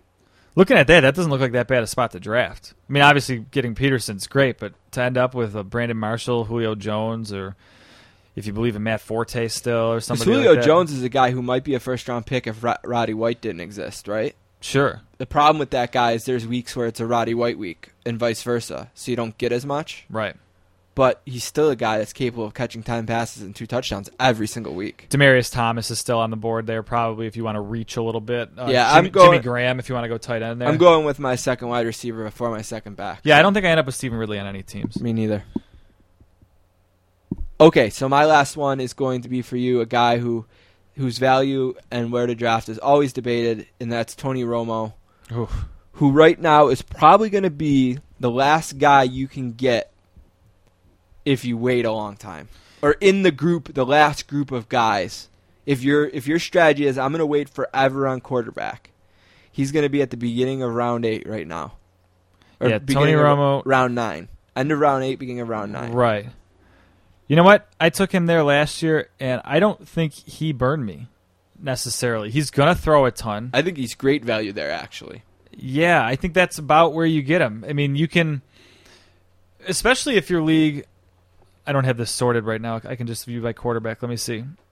Which that makes him the twelfth quarterback off the board. So in a twelve-team league, He's the last starter picked, right, with Roethlisberger and Manning, Manning still kind of right on the cusp.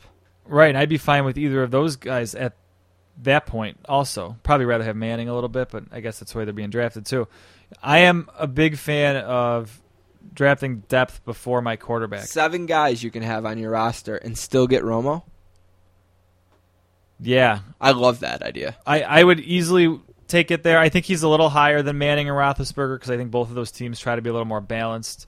Uh, that's exactly where, where I would take him. You're you might even be able to wait on him if if you're in a team that If all three guys are still there, maybe you wait another round. right. Would you be okay with any of those three?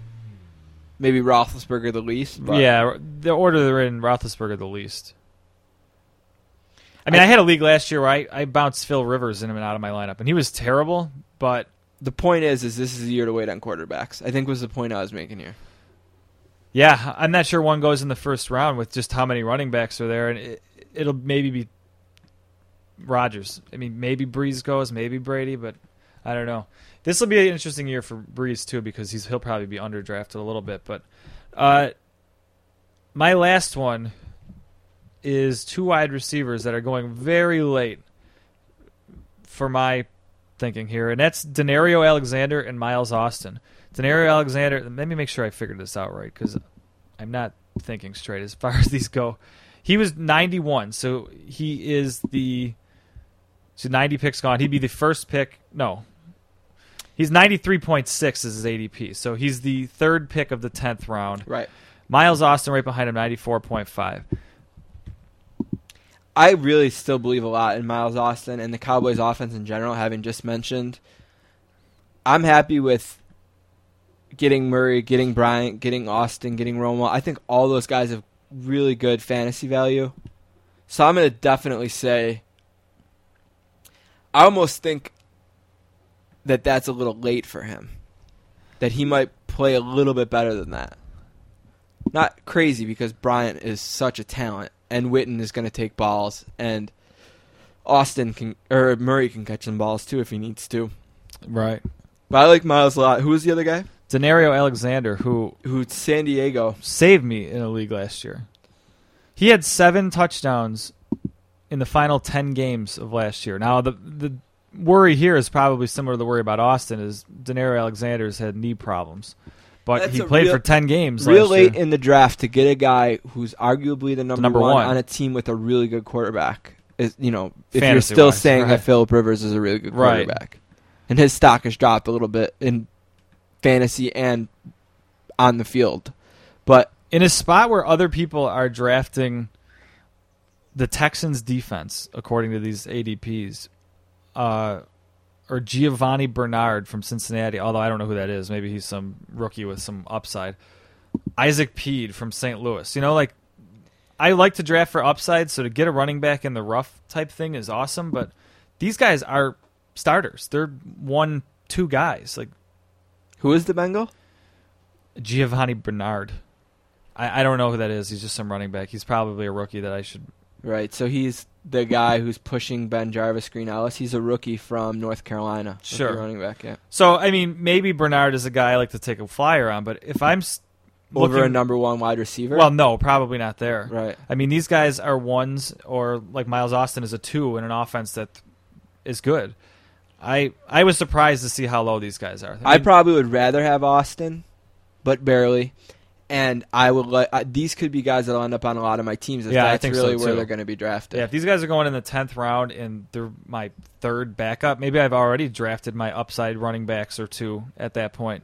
And yeah, I could see these guys ending up on a lot of my teams. Well, let us know what you thought about this gimmick. Email us at sportscasters at gmail.com and let us know if there's some kind of gimmick you want us to try next week, or maybe we trot this out again or do something different. But we're definitely going to do five on fantasy next week. We'll be right back with Alex Pappademas.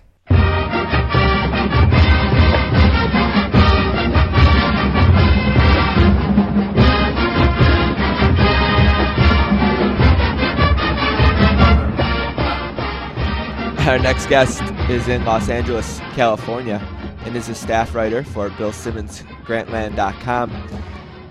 He is joining us today to remember James Gandolfini and talk about some other issues in pop culture. A warm sportscasters welcome for the very first time to Alex Pappademas. Did I guess right on that? Because that was a guess. Um, you guessed absolutely right. No one ever, uh, you know, no one ever gets that on the first try. So, Is uh, that is that Greek? origin? congratulations? Is that a Greek name? Yes, it is. Now, this is my experience with people who have Greek heritage. Generally, tend to be really into being Greek. Go back to Greeks a lot. You know, uh, really talk Greek at home and and get involved in the Greek community, things like that. Is that true of your your family, or is that like more of a Buffalo Greek thing? Um, I think it might be. Well, it might. I don't know if it's a Buffalo Greek thing. Um, I, I don't. Uh, I was not really. It was not. Was not really raised in a, a really uh, intensely Greek uh, household. Um, it's interesting because I know. I know what you mean. Because I used to, uh, when I lived in Boston, I used to get a lot of letters from um, Greek real estate agents, sort of saying like, "When it's time to sell your house," and I was, of course, I was living in a, you know, like a, a six hundred dollar a month apartment at that time, and had no, did not own any property of any kind. But it was when it's when you're ready to sell your house, like come with me, come with you know, you know, like Spiro Spiridakis or whatever, the realty. You know, it was always like keep it in the family. There was this sort of the, the message, but. um yeah, no, it's uh, it was never. It was not a huge, uh, you know, it was not a hugely traditional household Yeah, for me. um, here really big are like going out to the Greek restaurants after the bars. You know, like the Greek restaurants are always open either 24 hours or super late. You know, so right away it's like get to the Greek restaurants after. You can get breakfast, you can get dinner, whatever you want. That's really big. We got Altons, you know, like these are the names, like things like that. And um, but yeah, um, very cool. So tell me a little bit about Grantland. Like you generally on Grantland, you stick to the pop culture aspect of the website.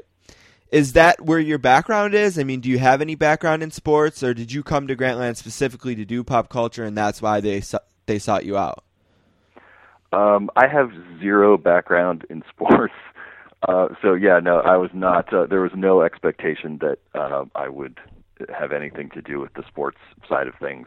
Um, I, I, I did a, a football column during last season, uh, which was the first sports thing I've ever done in my life. I just have no, you know, uh, that was never an issue. I think there was a moment. I, I think my, I, you know, my interview when I sort of interviewed for the job when I was talking to Bill, there was a moment at the end of the conversation, like towards, you know, like two thirds of the way in, where he's like, "Do you like sports?" And I was like, "No." He's like, "That's okay." You know, so I, I, I don't think, you know, there's so many people on staff who know so much more than me about it. I don't think they're worried about that. I came in just to do pop culture stuff. Um, I had. uh I'd worked with a, a number of the people who sort of uh, were on the first, uh, the initial staff of Grantland, and uh, most most closely I'd worked with uh, the executive editor of the site, Dan Fierman, uh, at GQ magazine, and so he uh, sort of uh, plucked me for like the kind of in the second year of of Grantland after it had been up for a while. Well, I'm excited to talk to you about because this isn't this is generally a sports show, obviously being called the Sportscasters, but especially in this time of the year when there's not as much sports going on, especially after last night with the NHL ending and basketball ending last week, it's really slow. And we like to do different things. I mean, we've had Duff McKagan on the show. We've done some really crazy stuff like that. But both of us, both of the hosts, and it's just me right now, but we both really lo- are, loved The Sopranos when we were in college. We used to go to the mailbox every Tuesday because that's about when the tape would come because we didn't have access to HBO at school. So we would always, my mom would always send me the tape from Sunday's episode, and I've been hearing all kinds of stuff since uh, James Gandolfini passed away. All kinds of different opinions about Sopranos. Seems like one prevailing opinion is that looking back now on The Sopranos, people are almost having a renewed appreciation for it, an appreciation that maybe waned a little bit since all these great shows that have emerged since it. You know, like Breaking Bad and Mad Men and Lost to some degree, and The Wire, which was even post Sopranos. It's like we kind of forgot really how important and how revolutionary and how great The Sopranos was, and it seems like there's been a little bit of renewed appreciation for the show. Have you felt that a little bit? Oh yeah, no. I mean, I, I, I wrote about this in the thing that I, I wrote about Gandolfini for for Grantland, and I don't. I wasn't the only person who said it. I don't think. Uh, I, think in the, in the kind of intervening years, it became it became almost like it was the cool kind of iconoclastic thing to say to be like ah the Sopranos what it's it's that's it's maudlin it's you know whatever. It, it, to kind of do, say it's, pick something else and be like actually the real you know it's it, it's really about it's all about Breaking Bad it's all about The Wire. Uh, you know all these shows that you all those shows that you named are amazing but I think like you know the important thing is that the Sopranos kind of did it first. I mean they didn't invent that kind of novelistic TV storytelling, and they didn't invent anti-hero protagonists or anything like that. But it was the first time that they had somebody had done that and had uh, both sort of that uh, that much creative success and that much commercial success with one thing. It's just there's just a before and after in television with that show. And I think also, I mean, a big part of it, and I said this too in the thing, like it, it, the whole conversation became about the finale. That right, the finale Right. sort of almost just shuts down every other thing about it. It's the same with it's the same with Lost. Like this, the verdict on Lost has a lot to do with the way people feel about that last episode and whether or not they stuck that landing, and the feeling that you know a lot of people were sort of dissatisfied by the way Lost ended, and so Lost is remembered kind of in the short term as this ultimately dissatisfac- unsatisfactory TV show you know, even though people sort of in the moment as it was happening were really sort of, you know, it was like it really caught up in it. It like it, it kind of telescopes the conversation down to just being about like, oh, I didn't like that room with all the different religious symbols. I didn't like that it was purgatory, you know, or whatever. I guess I just spoiled Lost. I'm sorry. But, uh, it's purgatory. We don't Um, do the spoiler thing here. Just go ahead. yeah, just sort of, Yeah. yeah. spoilers on for the rest of the Right. conversation. But and I think that happened with The Sopranos too. I think it became everybody was just focused on you know how it ended and like picking out the details and being like, oh, I, you know this and this, like these little visual clues in this shot mean that Tony dies at the end, or like you know that he lives, or you know anything like that. And uh, as much as like that's an interesting conversation to have like that's certainly something worth discussing like how that sort of how that finale kind of you know how david chase sort of closed the book on the themes that he was pursuing throughout the whole show with that finale like you know you just forget that there's uh, however many six seasons of you know amazing television that like almost doesn't i mean you know people it's not that people have stopped talking about it because i know like the you know the onion like they had that one of those rewatch kind of things. Like it, it gets looked at that way but it's it, it, it just it was interesting to me to kind of think about as people were suddenly reappreciating The Sopranos and sort of writing about it in the wake of his death, I think it did. You know, you you could see you know people acknowledging that okay, maybe we've been having we've been focused on the wrong aspects of this thing. But I think also there's a you know there's a couple like uh, Brett Martin who I used to work with at GQ has a book coming out called Difficult Men that's all about like yeah, I've been hearing a lot about that. that yeah it comes out in july i mean it's obviously like he's you know it's it's a weird time to be putting out this book suddenly you know i think like you know but that has a lot of david chase stuff and a lot of soprano stuff in it and uh, you know um there's a, there's a few you know that are sort of like that are making the rounds so people are kind of looking at that you know because i guess what's the what was the you know the anniversary it's coming up right something like that. I forget like what the, there was like a ten year anniversary, something like that. Yeah, you know, Um, I heard a little bit of uh, Simmons talking to I think it was Greenwald and Sepinwall on a podcast. I don't know if you heard any of this, but the one thing, I was in there the day that they were doing it, but I didn't actually get to hear it yet. I was just sort of Yeah, that- I mean- that that conversation went over, and I had to do my podcast afterwards. Um, so yeah, go ahead. the one- the one thing I took from it, one was I really enjoyed how much uh, credit they gave the show. It's it's almost the origin of what I said about how it seems like now looking back, the show's getting a little bit of a renewed. Um, renewed appreciation. But the one thing I guess that was hard for me to agree with, and maybe it's just as kind of an apologist for the show or someone who's maybe a little bit too fanboy for it, is that the main complaint it seemed like definitely that Simmons had, and it seemed like Greenwald and uh, Sepinwall mostly agreed with them, is that the show was too fat. That they thought that the story that was told could have been told in a significantly smaller amount of time, and that they thought a lot of episodes were just kind of given away, and that they dragged it out. And I think one storyline that was pointed to was the Johnny Cakes thing, that that was kind of unnecessary. But I don't know. I don't remember. I mean, sure, every show there's an episode that it's not going to be a five star episode every single week. That's impossible. But I never felt like there was huge chunks of the show that I'd want to take out.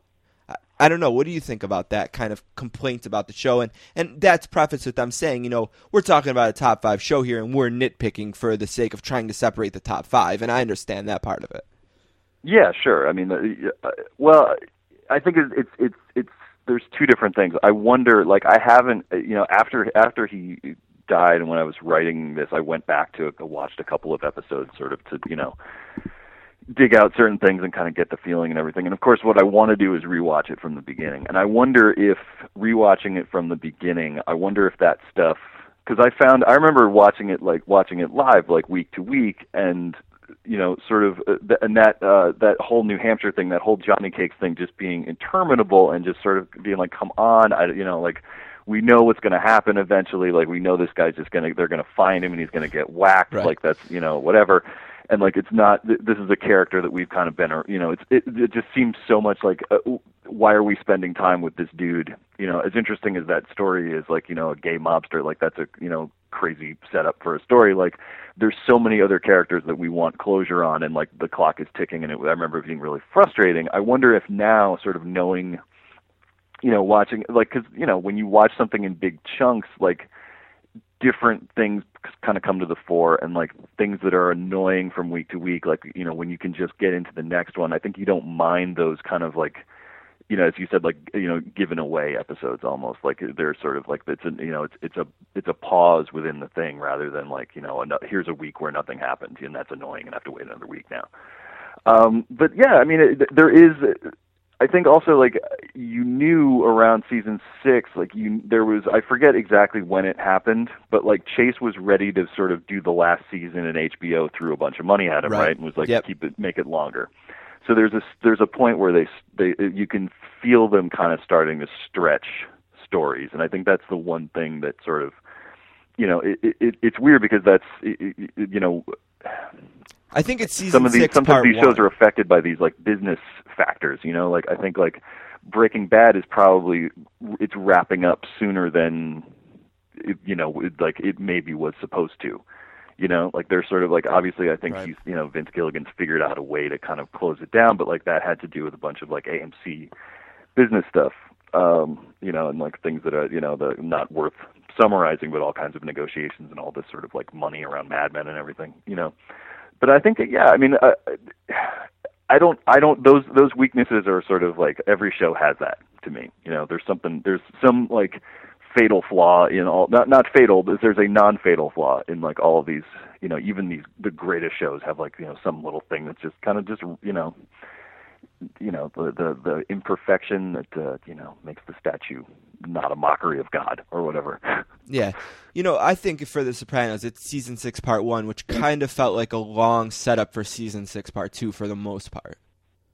six part one is it starts with the the the, the shooting is the beginning, right? Right. Like, that's that's six part one. Yeah, and, then, once he's kind of alive, from there it feels kind of like a slow build to we have to save most of this for part two. You know what I mean? Yeah, I love those the the the coma dream episodes, but I think like it, it you know I, I'd have to look back at it. But six part one is also that's where Johnny Cakes is, right? Like that's that whole because like I, I remember seeing I remember seeing Vito in those in those coma dream episodes, and like there's that moment where he kind of hits on he hits on Finn in the hospital, and I was sort of like, oh, what? He's still I forgot when that actually happened. Like he's still around. I was like, they really dragged that out. Well, yeah, because season five was the season with um, with uh, Buscemi, Yeah, right? So, and that, and I'm pretty sure Johnny Cakes happened post. Yeah, yeah, and I remember five. I remember really liking five, and I remember I like the way five ends. You know, I like that, like you know, uh, that that uh, five ends with like the the Van Morrison song when he actually finally kills uh, Blundetto. Uh, yeah, yeah, yeah, yeah. So- I'm looking at the Wikipedia now. Yeah, I was looking too. So what it like? I, I guess I've always kind of debated with myself, and I came real late to The Wire. The Wire was well done airing before I seen an episode, but to me, with the big shows, and there's a couple that I like that I don't expect anyone else to like. Like I'm a huge A Team guy, and that's silly. I don't expect anyone to think that the A Team is better than any of these shows, but I, I yeah, I still think that's going to be an uphill battle. right, right. I- you know, that's just more of a nostalgic, youthful connection that I'm never going to let go. And I love Parenthood. I think it's one of the best shows that's ever aired on network TV. But again, I, I don't think that I'm going to win a lot of people over with that either. Uh, but, um, for, but if I'm being realistic, I you know I always say it's The Wire or The Sopranos, and I guess I, I, I like The Sopranos a little bit more because there isn't a season that I dislike in The Sopranos as much as I dislike season five of The Wire, which I just couldn't stand the newspaper angle, even though I thought maybe when I heard about which each season was kind of about, I guess I thought that that's the one I would like the most just because of my interest in media.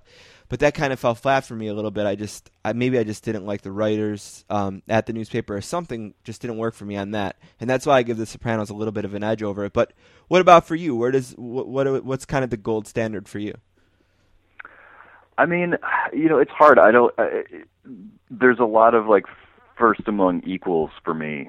You know, because I I think I see the you know they they all do something different really well. I know this sounds really weaselly. I just don't really have like a you know I don't, I don't have like a number one. I mean like. I, I think you can't overstate the importance of The Sopranos. Like you almost kind of have to take it out of the conversation, and you're figuring out who's who's number two. It's just like it did all those things first. You know, it just kind of like it, it, it you know, and like you can go back, like you know, there's a show called Wise Guy that's kind of credited with popularizing like the arc storytelling format in you know TV drama, like network TV drama, and that's that's a great show and it's on DVD, and you know, anybody who's never seen it should totally watch it if you're looking for something to watch now that there's no TV.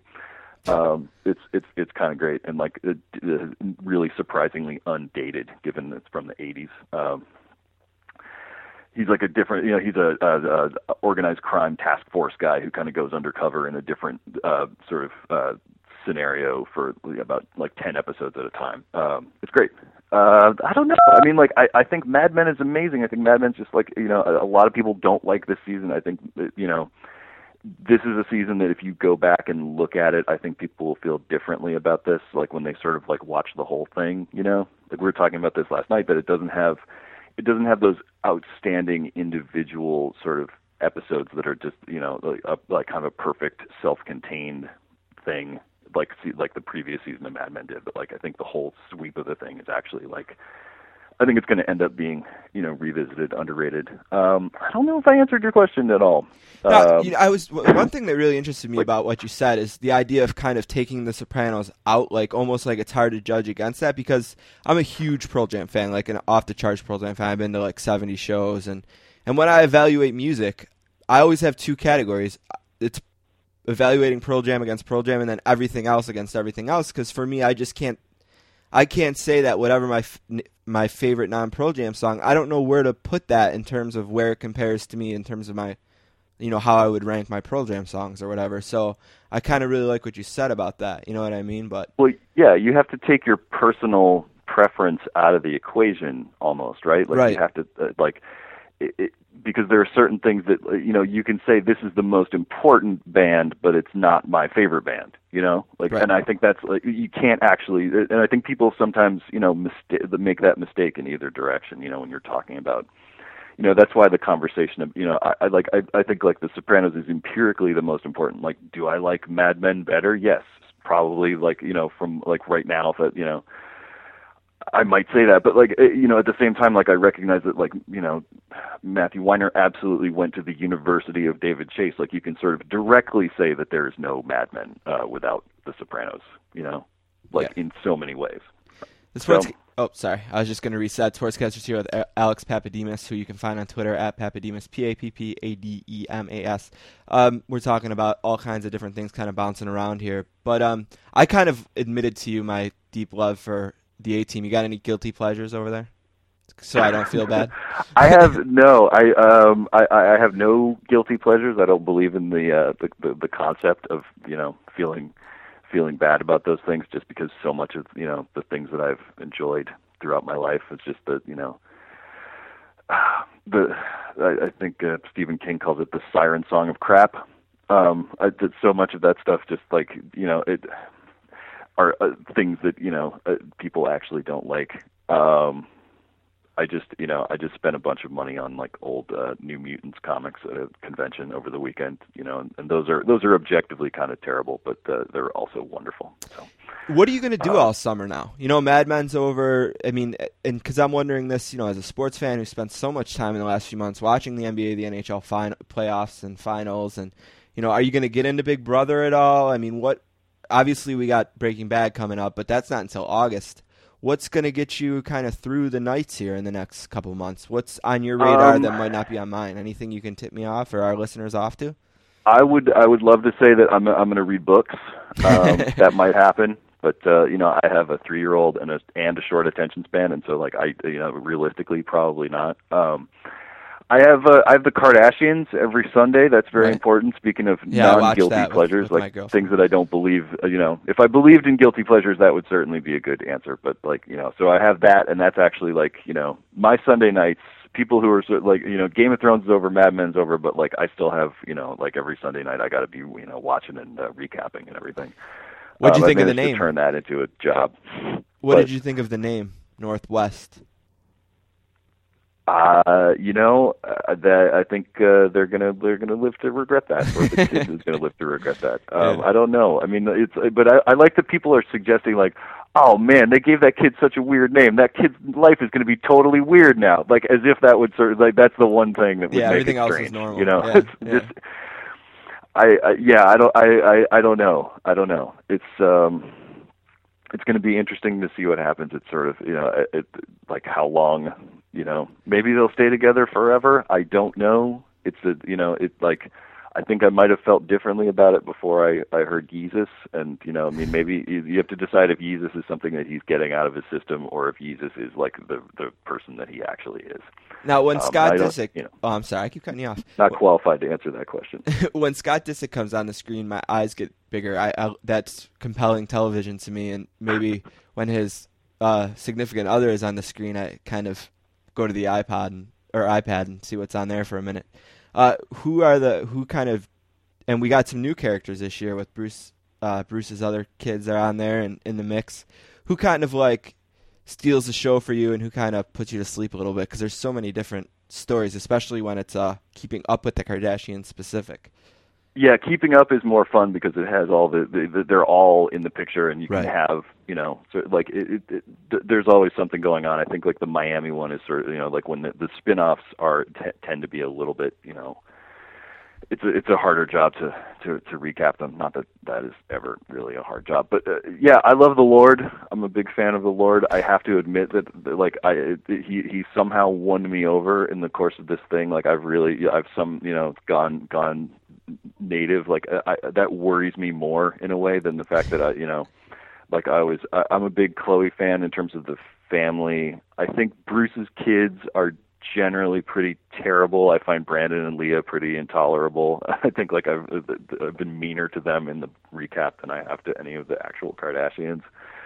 Um, but I do like the I, I like the sort of the, the the the you know we're talking about arc storytelling and I sort I feel like this is even though it's a reality show it's so scripted and it actually kind of has you know story arcs that you can talk about the way that you talk about arcs in a dramatic series. And I like the the storyline of Bruce goes off and starts like his own like side own, family yeah. with his actual kids and you know like c- clearly if they're not actually getting divorced they are clearly estranged Bruce and Kris and so like they have this like you know I like the episode where Bruce gets his little pad in Malibu and he's like Right. I'm just going to hang out with like you know my biological kids and like kind of gradually sort of extricate myself from this thing but of course no one can actually get out of it you know it's like the sopranos it's like you can't you know they th- there's not a life possible outside of this this weird bubble, and bad things happen to you when you go off by yourself. But yeah, the uh, like Brandon and Leah are.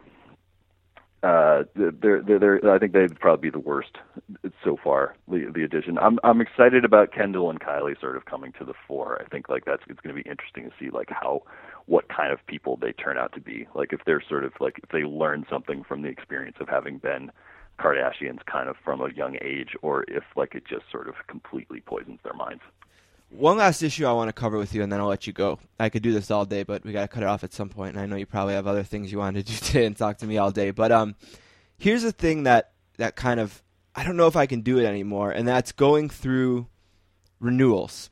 Like I don't know if I can pick up new shows anymore. I don't know if I want to watch TV anymore unless I'm catching up, unless there's a guaranteed amount of episodes there. I mean, I told you that I love Parenthood, and every year I have to go through this. You know, is there going to be another season? Is there not? And I guess at this point, I'm good. We got at least five seasons plus, so it's okay. If if it has to end, it has to end. That's all right. We got what we deserved, and with Is added, Parenthood done now? Is that still going no, we got another uh, year for sure. So, and a full order to a full 22 next year. So, Okay. That's exciting for me. And then, like, I went through this with Ed, like, a bunch of years ago. Like, every year was like, am I going to get more Ed or not? And Chuck was like this, you know, and this year for me it was Vegas. I got sucked into that early. I really loved it. I, I, I to me, it's like was the XFL of television shows where it started great. And then, like every other week, it got worse and worse and worse, and it was more obvious that it was never coming back after this year was over. And um, I don't know if I can do it anymore. I think like I like The Good Wife and I like Parenthood. I know I have those, and there's all kinds of other stuff that obviously I'll watch. But I don't know if I I'm gonna pick up anything new anymore until there's this at least guaranteed amount of fulfillment that will be there. What do you think about that? Well, yeah, it's weird because I've like uh, we've had um I have like six episodes or however many there were of that show Rectify kind of sitting on my DVR and like I'm waiting for somebody to tell me to pull the trigger on that, you know, and actually watch it, you know, and I think that happens with a lot of things. Like I finally started I started Orphan Black, which is this uh, BBC show about uh clones um that's that's pretty good. Like it's not uh you know it, it it it like i'm i'm only one episode in so i don't really know where it goes yet. So i'm kind of like you know but i i waited on that until somebody was like oh you really you should you know you should watch that. I feel like people you know in, in general like it's like it's like the way in comics now like people will sort of like wait for the uh, trade paperback to come out rather than buying single issues. You know like you'll sort of wait to see if like oh is this going somewhere? And like i'll get like the first storyline or something and kind of see how that how that goes I mean, Vegas was weird because I think I started watching that and I was like, hey, this is pretty good actually. And then I I met somebody who worked on it and like I was like, oh, that's a I watched the first two episodes of that show. That seems it seems like it's it's great. And like it, the the person basically told me like, uh, it's probably not gonna last. like. Like and I forget like what the explanation Well, was it was exactly. totally I on the being network. Like, oh, what does Den- Dennis Quaid wants too much money or something? And she was like, no, no, it's something else. Some kind of there was it was some sort of Can I give you my theory? Some businessy thing. My theory is just that first of all, it's a period piece, so it was expensive. You could tell that the network had a significant investment to put each show out, like you know, elaborate designs and costumes and all that. But the problem was, is it never had a time slot. It started out Tuesdays at ten, and it was there for a bit. That's probably where it was most successful. Then it was like bounced to Thursdays, and then Fridays, and then even a Saturday once. It was just, and it was never on two weeks in a row. There was a big gap because CBS had something. The, the NCAA tournament maybe took it off of Thursdays for a bit, and I just, I don't Yeah. think people could find it.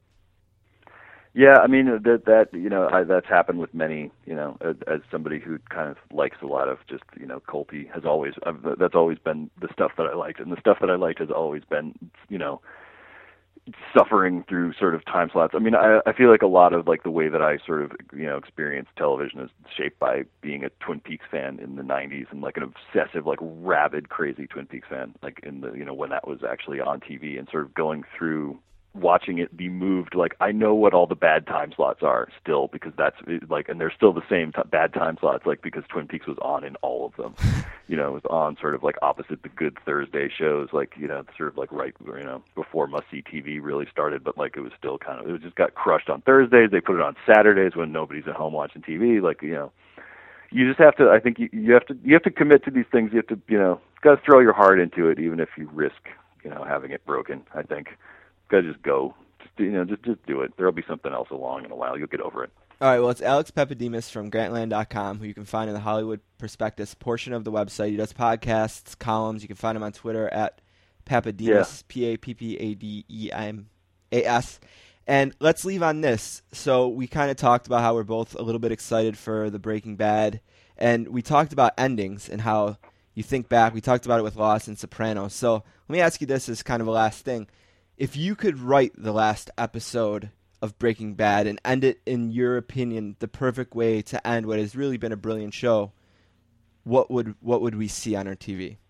Ah, I don't. They, I don't know. It, it's whatever. Like it, it's something that I wouldn't be able to think of. That's the thing. It's like it's a way that you know, like, because it's, it's like The Sopranos. It's like you're like, oh, well, either Tony gets shot, and you know, you see like the aftermath of him getting shot, or like he goes to jail, or whatever. Like it's you know, I don't think anyone thought of like you know he'll sit down in a diner and eat some onion rings and you won't you'll be have the rest of your life to think about whether or not like you know that happened like whether or not he's about to die or is about to live a whole life and that that you know just sort of be paranoid for the rest of his life like that's an amazing ending like you know i'm i i, I just i i feel like it's sort of you know it's a it, it's it's a mug's game speculating on like what these things are how these things are actually going to end i love that i have no idea like why Walter White is you know has has a beard and is, is eating breakfast on Right. his birthday in a crappy diner with a rocket launcher in his car. like that's amazing. I don't like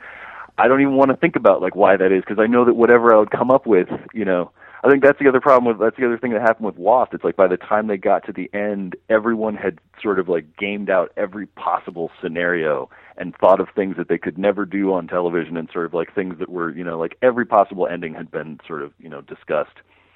Um so I I I don't know. I mean, like what do you want? Do you want him to get away? Do you want him to die? Like what's the, you know, Well, it's it's it's really difficult because I knew with Tony I didn't want him to die and I didn't want him to get busted by the FBI. Like I would almost accept anything but those two things, and I would have accepted dying a little ahead of the FBI winning. Because just for whatever reason, even though the FBI is technically the good guys on that show, to me they're always the bad guys. You know what I mean? It's just weird. I don't know why. Right. So you you wanted him to get killed by his own people, Right. Or by the mafia, Right. know, if some he, if he had to whether die, do it that Yeah. way because that I think is what he would want the most. You know, living his code to the end, and you know he could accept that in a way. You know, and he always talked about how he just wanted to get his kids through high school, and then he'd be all right with whatever happened. But you never wanted him to end. And uh, in this show, I don't know if I have. I, I like Walter White, but he has went so bad in the last couple of seasons that that is kind of when I they've he's convinced me a bit to to that he shouldn't be an anti-hero. You know, he's convinced me in a way that I don't think David Chase could convince me about Gandolfini quite as easily. So I guess I guess I'm open for anything. I guess I'm kind of like you. I guess I can't think of a I guess whatever I would say, I I guarantee he can think of something better. And I'm willing to accept whatever, I guess. There's no like ending that I won't want to accept. Like with Sopranos, I wouldn't have wanted his door being kicked in at four in the morning and him dragged out by a grinning FBI member with an Italian last name or something. Yeah, exactly. It's a, you, you don't want Agent Harris triumphant. At the Right. end of the, No, you know, God, no. The whole thing. Yeah, no, I don't. I, I I don't know, but that's the you know that's that's the the fun part about it. I mean, it's the fun. It's sort of like you know the way Mad Men ended. It's like I have no clue what they're going to do now. You know, and like that's you know that's that's the best you can hope for. I think from these things. Well, Alex, thank you so much for doing this. I really appreciate it. I hope I didn't keep you too long. And no, you're you're very welcome. Can I uh, can I can I? I was my just going to say, yeah, is there anything else you wanted that I didn't quite get to? Yeah, definitely. Go for it. Um, no, it just uh, it's called it's uh you can get it uh just search my name on Grantland. It's called Do You Like Prince Movies? It's me and Wesley Morris talking about uh movies and music and TV and stuff like that. Um and if you enjoyed this conversation at all, you will probably enjoy the podcast because it's uh, And me the uh, latest rambling one is- at the mouth exactly like I've been doing for the last you know half hour. Right, and the latest one is more on Gandolfini. The latest one is Gandolfini, uh, you know, and there's you know we are usually usually the you know whatever the big movie that comes out on Friday, we're talking about it on Monday. Um, although we tend to go off topic. So Well, Alex, thank you so Uh, much. I hope we can do this again, man. oh yeah, no, you're very welcome. And definitely check out the podcast. As you said, do you like Prince movies? You can find it iTunes, Grantland, Hollywood Prospectus on Grantland. Um, great columns that we had. Gandolfini column. You did something on the Roots, which we didn't get to, but maybe next time. And like you said, all kinds of movie stuff and a Kardashians recap every week. So thanks, whether man. yeah, whether people want it or not. thanks so much, bud.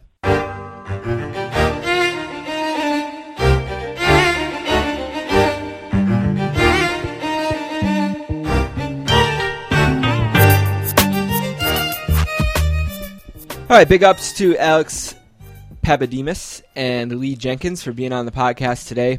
Don't forget, you can find our podcast on our website, www.sports-casters.com. You can also find us on Twitter at sports underscore casters, and you can email us to sportscasters at gmail.com.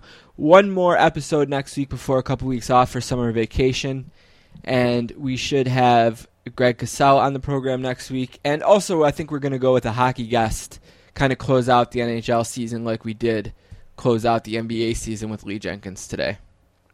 All right, one more thing for me this week, and that's Patrick Kane. Uh, I've done a 180 on him. I, I think in the past, especially living in Buffalo, a lot of people were just kind of expected to root for him because he's a local guy, but he always came off kind of, uh, Punkish. yeah, a little little douchey or something. I mean, not not to call him names or anything, but he just uh, didn't make a lot of good decisions. Like you said, a punk, whatever. I've I've changed my opinion of him, and I think I'm going to give him a pass for a lot of this stuff. I mean, the cab incident isn't a good mark, but he was just young. He's a young kid. He's still a young kid, but you could tell he's grown even in the short time since the last championship. He said all the right things during the lockout. Uh, after winning the Stanley Cup last night, he first went out of his way to compliment his goalie after they asked him about the Conn Smythe, saying Crow got robbed. And uh, I just completely turned around on him. I know people around here know him that have played with him, and they all root for him. So he must be a good guy, and uh, good for him. I, I've done a 180 on him, kind of like my LeBron, our LeBron hate or whatever. I've Right. done a complete 180 on on Pat Kane. Uh, people forget Patrick Kane's 24. I mean, he's a 1988 birth year. Yeah, And this is a guy who, in 2007, so he's not even 20 yet. You know, he's a first pick in the NHL draft. He went right to the NHL. You know, by age 24, he has two Stanley Cups. He's one of four U.S. born players now to win a Conn Smythe. He's played in the Olympics, been a first liner on the U.S. Olympic team. It's a lot to take early, and also he was out in Chicago living in Trump Tower as a Right. rich kid at a young age, and I don't know if I could have handled that at that age. And, you know, if he got out of it with a little bit of a hearsay at this bar or that bar and, and, Right. and an admittedly bad taxi cab thing, which I'm sure he made good on in one way or another with that taxi driver. I'm proud. I'm proud that he's from where we're from. yeah, I'm into it. I'm glad I can. I feel comfortable rooting for him now. All right, one last thing for the show today. Wow, Detroit, not good. Uh, Actually, when I just said that, I bet people listening from Detroit said, "Oh no, what is he going to talk about?" There's probably a lot of things that can come after not good Detroit. But Detroit, you call yourselves Hockey Town, and I think that nickname has to be taken away because there's no way you can be Hockey Town and have your NBC affiliate not broadcast Game Six of the Stanley Cup Finals in your local market. It doesn't get much worse than that.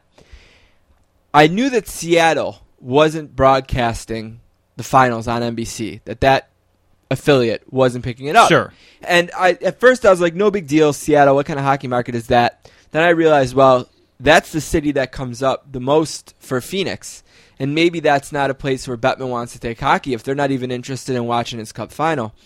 But I was really blown away when I seen not only was it Seattle, but it was also Detroit last night.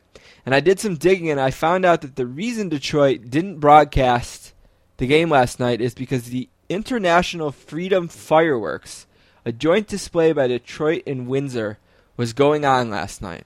And it's usually not an issue because usually hockey is over by this point. But because of the lockout, hockey was pushed back later. And last night was fireworks. So apparently, the NBC affiliate thought that they would do a better rating. And they might be right. I have no idea. they probably know their station and their, their constituents better than I do. But the bottom line is that this affiliate in Detroit decided that they would do a better number by playing international fireworks display on television than one of the best cup finals Wow. in my lifetime. So look at that's all right, Detroit, if that's what you want to watch. And there should, there's a side note here too. Detroit is a CBC market.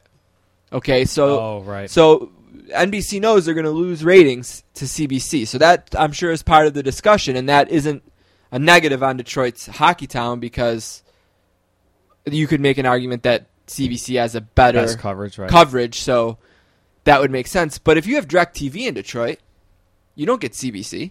Nope. So there was a lot of people, I bet, who just on their TV did not have the Cup final yesterday, and that's not going to cut it for a city that calls himself Hockey Town.